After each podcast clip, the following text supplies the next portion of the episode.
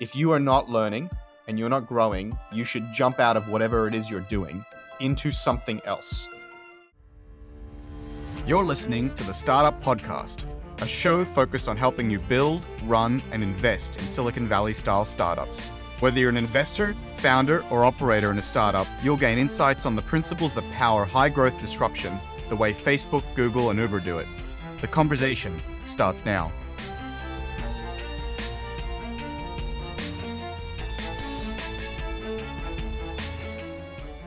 Hey, I'm Chris. And I'm Yaniv. And on today's episode, we're going to do listener Q&A.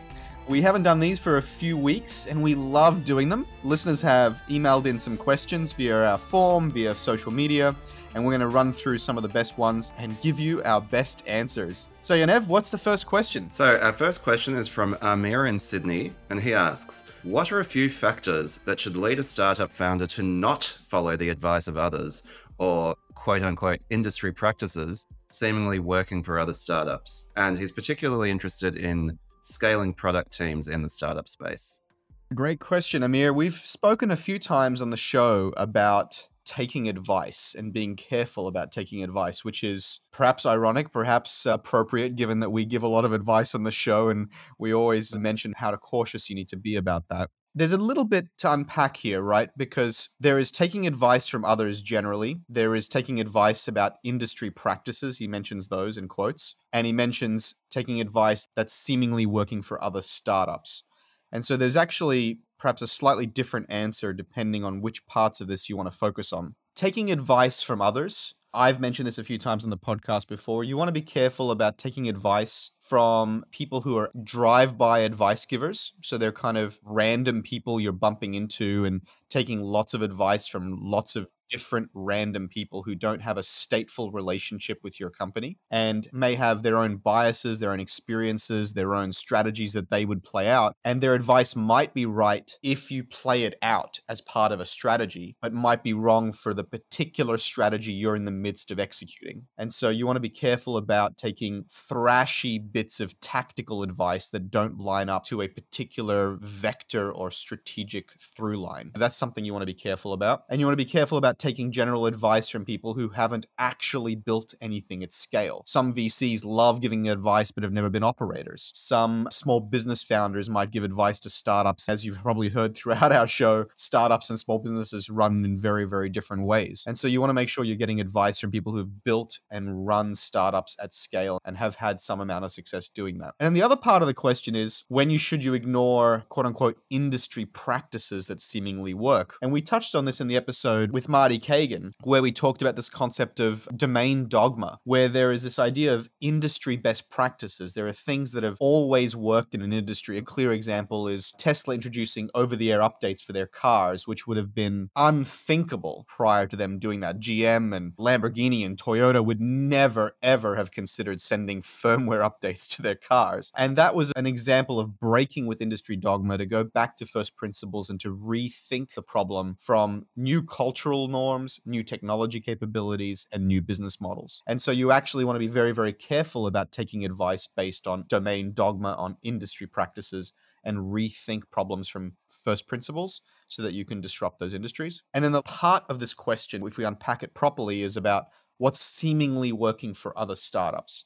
And that's one that I think I do a lot. I think there's a lot to learn from the greatest tech companies in the world, be it Amazon, be it Facebook, be it Google, Uber, and so on. I think actually a lot of founders that I bump into don't take enough lessons from those companies and really take those lessons to heart, or they're taking the wrong lessons or they're applying the lessons at the wrong time. And so I think taking the right lesson at the right time from the right company can actually be a cheat code and you don't actually have to reinvent a lot of these startup mechanics. You only need to take some of the startup best practices and apply them to new problems in new industries to disrupt and break the mold. When you take advice from others, you need to make sure that A, they understand your context, and B, you understand their context. Meaning, your startup is a complex, interdependent beast where the culture and the organization and the business model and the business strategy and your opportunity costs are all mixed in together. So when someone says, you know, one of the most common types of, Chris, you called it the drive by advice, is like, you should build this feature. I'd love that feature. Well, the people who give you that advice are doing it without knowing what your strategy is, without knowing the opportunity cost of building that feature, without understanding the broader user set. So taking advice like that when they don't know your context is really problematic. And then in the other direction, you talked about learning from other startups, working at other startups. And Chris, I agree, it's a cheat code, but it's one that you need to apply very carefully. And I go back to what I would nearly call it a cautionary tale at this point, which is Spotify released a document years ago talking about how they structure their product teams into squads and tribes and guilds and, and all of this stuff. And they were just writing this blog post to talk about how they did things. But for whatever reason, it hit a hit a note, it resonated. People started calling this way of structuring teams the Spotify model. And then you'd go to a bank and they'd say, oh, well, we're implementing the Spotify model at our bank.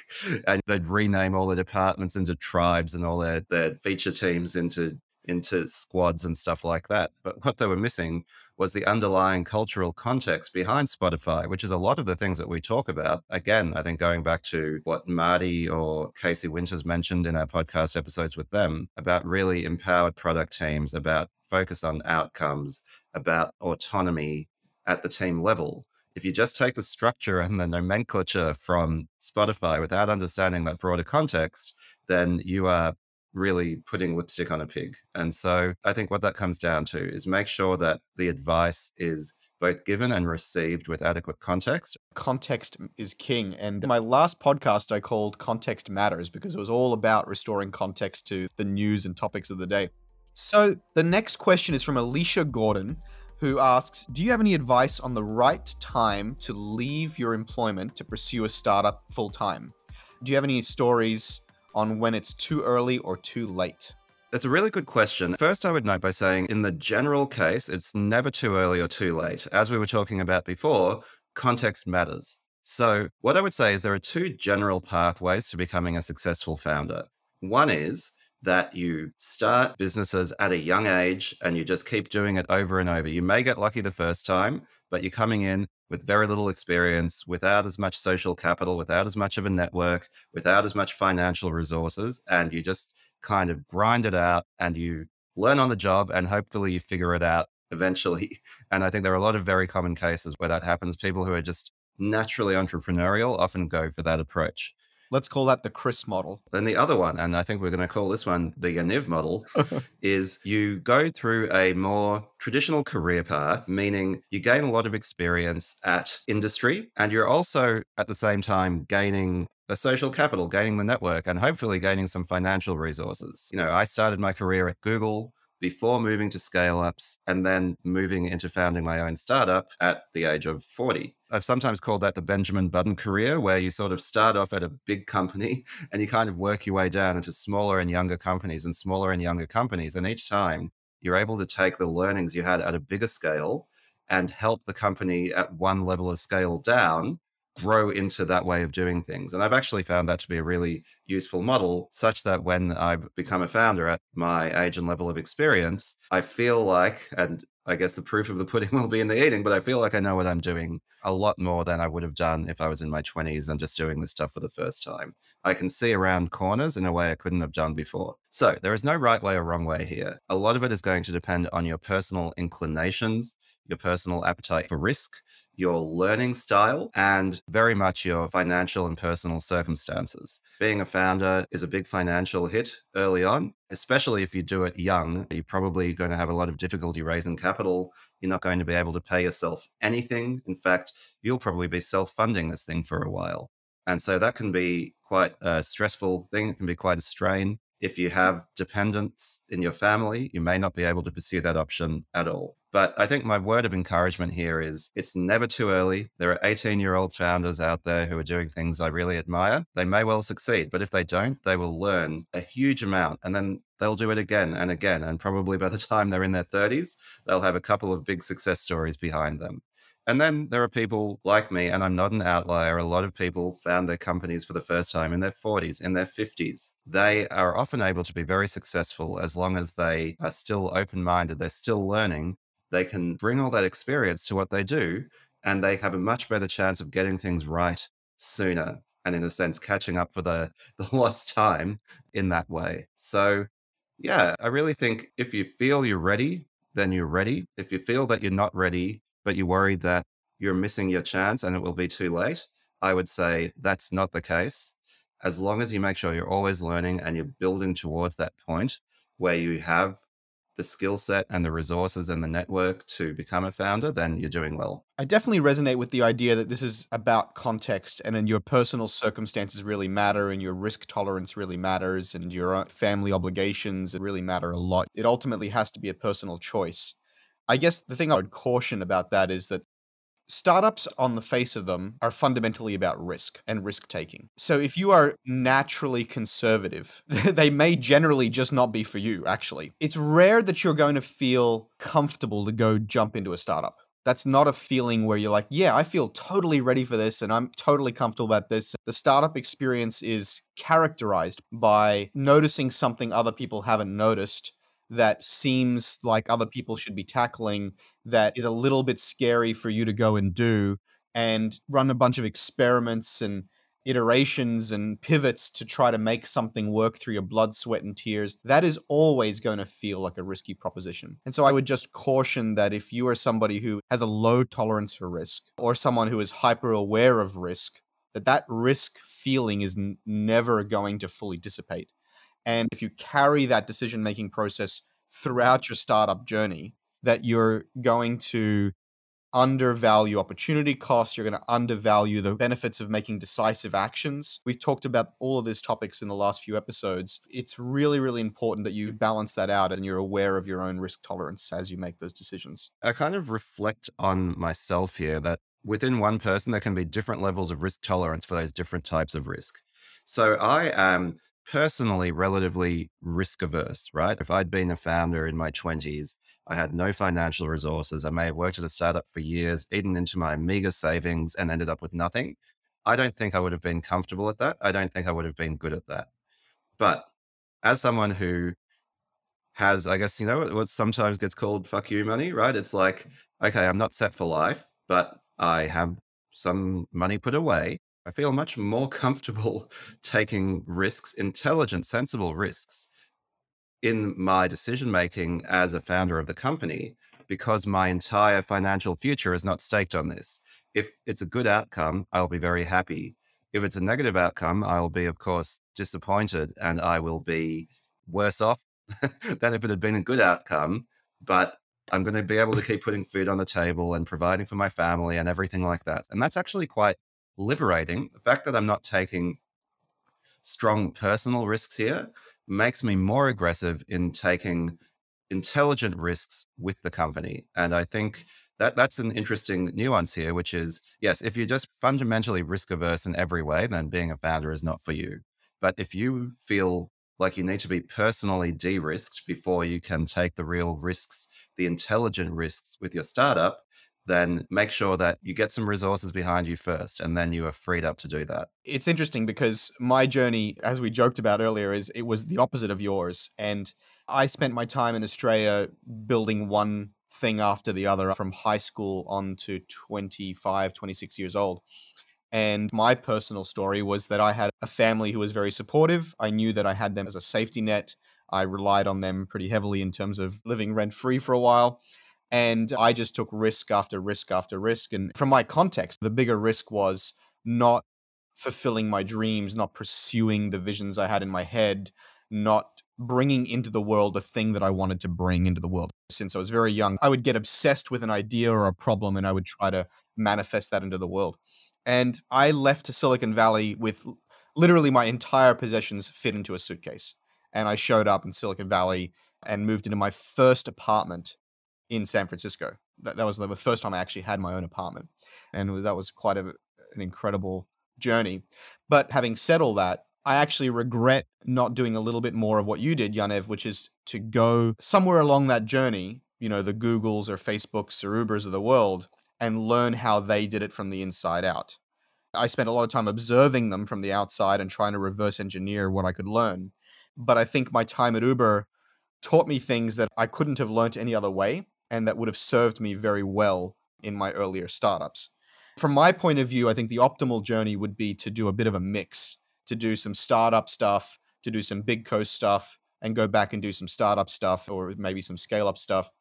Because what I'm personally concerned about is this kind of the calcification you know, of all the bureaucracy, the process of the larger companies. And then when that net is taken out from you, it kind of feels like you're working without a rope. You don't have the resources you had at a Google or what have you.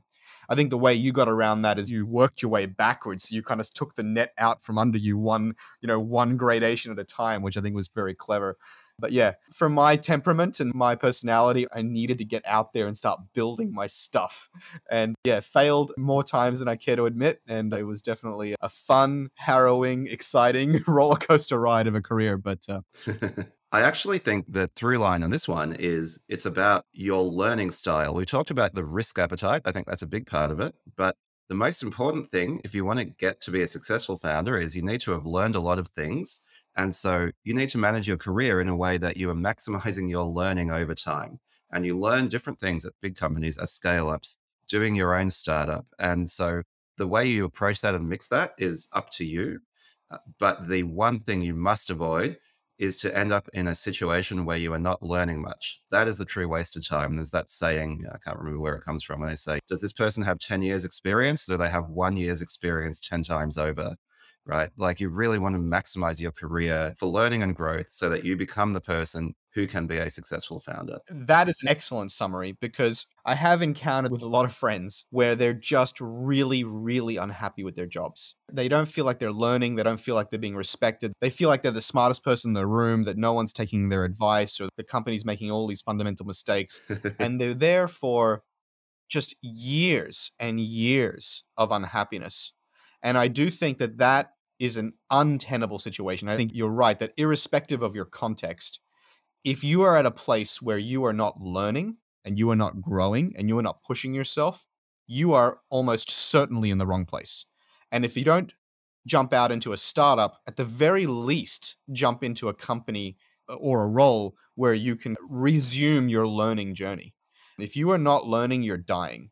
There's another saying actually, which is you should either be learning or earning.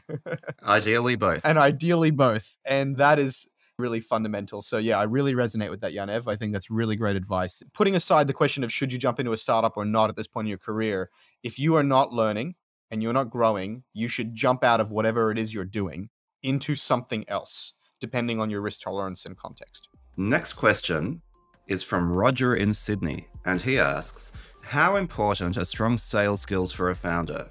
With founders like Adam Neumann, who we just did an episode on, he recently raised $70 million for a new blockchain startup, even after the WeWork story. It seems like being able to tell a good story is one of the key parts of raising capital and startup growth. What are your thoughts on this? I would say, just to take a step back here and get a little bit existential on the audience, I think telling a good story is fundamental to human civilization. I think most of what you think of as truth and the context in which you live your life is a story someone told you. And narratives kind of are the fundamental building blocks of the world in many ways. And so being able to unpack, analyze, reframe, and tell your own stories is an essential life skill for success. And I think that the best founders are some of the best storytellers because your startup, just like your life, your success, your career, is hopefully one of the best stories you're going to tell. And you're going to have to tell that story over and over and over again to your employees, to your customers, to your partners, and to your investors. And so, storytelling I would describe as one of the key foundational skills of being a founder. Now, there are many other skills to being a founder. We've talked about engineering or technical founders. We've talked about business founders, product founders. Having one or more of those skills is very, very important as well. But storytelling, I think, is up there with the rest. Now, of course, you bump into a lot of founders who are shy or socially awkward or you know, Elon Musk is a kind of an awkward guy in public. Certainly, Mark Zuckerberg was an incredibly awkward guy for most of his career. I met him early on in his career and I kind of almost watched him develop a personality, I feel like. And so there are examples you can point to where you go, well, that guy isn't a wonderful storyteller, and that guy isn't an incredible, you know, uh, personable persona. But I think they tell stories in their own way. I think they tell stories with code. They tell stories by having really interesting ideas that reshape the way people think about problems. They tell stories using tools and techniques that are appropriate to them. So I'm not necessarily saying you have to be a showman who stands up on stage and, you know, can give a TED talk, but you absolutely need to be able to construct a logical argument and in your own way bring people along on a journey in terms of what you see in your mind and what you're trying to create in the world. As a founder, you're always going to be selling in some sense. So, first of all, let's leave Adam Neumann out of this. I like to say that you don't learn from exceptional people because they are exceptions. And probably what made them successful is something that can't be emulated. It reminds me of all the people who think that the way to be like Steve Jobs is to wear turtlenecks and be a bit of an asshole. No, Steve Jobs was successful because he was Steve Jobs and you are not. None of us are Adam Newman either. But as a founder, you are selling. If you're in the enterprise space, of course, you are selling directly to customers. But even if you're not, you need to be selling to investors. You need to be selling to candidates who you're trying to hire onto your team. So, in that broad sense, storytelling as convincing people, as bringing people along on your journey is absolutely critical for a founder. And as you say as well, Chris, really for anybody who is trying to achieve something in this life that requires other people, which is nearly anything that is worthwhile. The next question comes to us from Nicholas in Brisbane, who asks There's a lot of talk about the next big thing. In your opinion, what are some of the companies to look out for that could become that next big thing? Well, this sounds like a fun one. And I think anybody who tries to predict the future is on a bit of a fool's errand, but it's a fun fool's errand. So let's give it a go. I don't know about companies exactly, but in terms of hyped up trends, I think the one that really stands out for me as opening my eyes up at the moment is generative AI. And I'm talking about things like GPT-3 for text or DALL-E Midjourney Stable Diffusion for image creation, we have seen just massive and kind of scary progress in the ability to type a prompt and get either textual or visual content that really looks like it could have been created by a human. So I think these sorts of technologies are going to have a huge future in the creative industries in the same way that a lot of automation has come to more manual industries or more mechanical sorts of process and workflow. Now we see technology augmenting and also threatening, of course, but let's look at the positive side augmenting creative industries and people's creativity. But in terms of the next big thing and opportunities, I think any company that is able to really leverage generative AI in a way that enhances their product is going to have something very big on their hands. Canva had a big conference this week. They announced a bunch of new things. And one of the things they talked about was adding prompt based generative AI features to the Canva's suite. Now, I don't believe those are actually in product yet, but the idea would be instead of designing something, you would just tell the program what to design in the same way that you might tell an agency at the moment. Say, oh, could you make me a birthday card for my grandfather's 70th birthday or something like that? And it would just give you a few options. It would just create the whole damn thing. I think if they can pull that off, that will be massive. And any company that can really in a native, non contrived way, turn that power of generative AI into their product suite will be one of the next big things. You took the words out of my mouth. I think the the next big disruption, and it sounds weird to say the next disruption because it's really disrupting things already, is AI. And I don't mean the kind of fanciful Terminator AI. I just mean machine learning and generative tools it's affecting a lot of the tools we use today and we don't even know it from your gmail kind of text hints all the way to uh, DALL-E 2 and i think we are going to enter a period of time that is extremely disruptive and fascinating and in some ways kind of scary you know i think if we think fake news is a problem now just wait until DALL-E can generate photorealistic photos and videos and we just won't know what's real being able to harness those tools for good and to create almost countermeasure tools to sign and verify authenticity is going to be a really interesting space. I think another space that's really interesting is going to be genomics. I think Bill Gates was quoted in the last few years as saying if he was to get into technology today, he would be getting into genomics. And turning our biology into programmable software, for want of a better word, I think is going to change humanity as we know it over the next, let's call it 10 to 20 years. And then also on that time scale, and this is still a pipe dream, but I, I think that the, the idea that we look down at a piece of glass in our palm and then look up and try to map that data to the real world will seem as anachronistic as le- desktop computers versus being able to carry a supercomputer in our hand.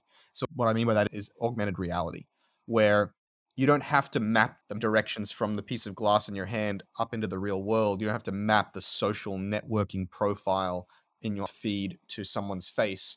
You don't have to map uh, a recipe to the bowl in front of you. It, it's all just going to be right there presented in your peripheral vision. There's a long way to go to make that hardware actually work, but I think that'll be a fundamental computing shift of the kind of from desktop and laptops to mobile.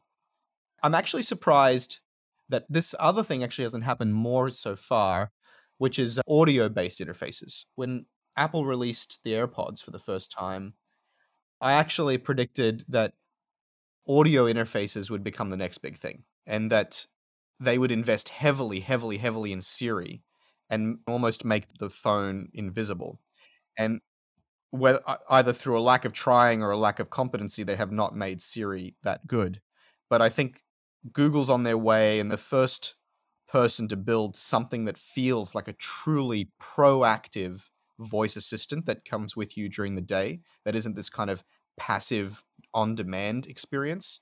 I think that will be game changing, and that'll be one of the next computing platforms. So it'll perhaps move from, you know, phones to audio to AR. That'll be a really interesting migration. Yeah, voice interfaces are one of those interesting ones. I feel they fall into the self driving car category, which is it seems like it's reasonably easy to get 90% of the way there, but that last 10% is just such a huge hill to climb, right? And so I find with the Google Assistant, very sophisticated and clever, but still oh so dumb you know? And so it's like it's not worth using and i know the team at google have invested a huge amount into it but i think it's a very difficult interface to get right.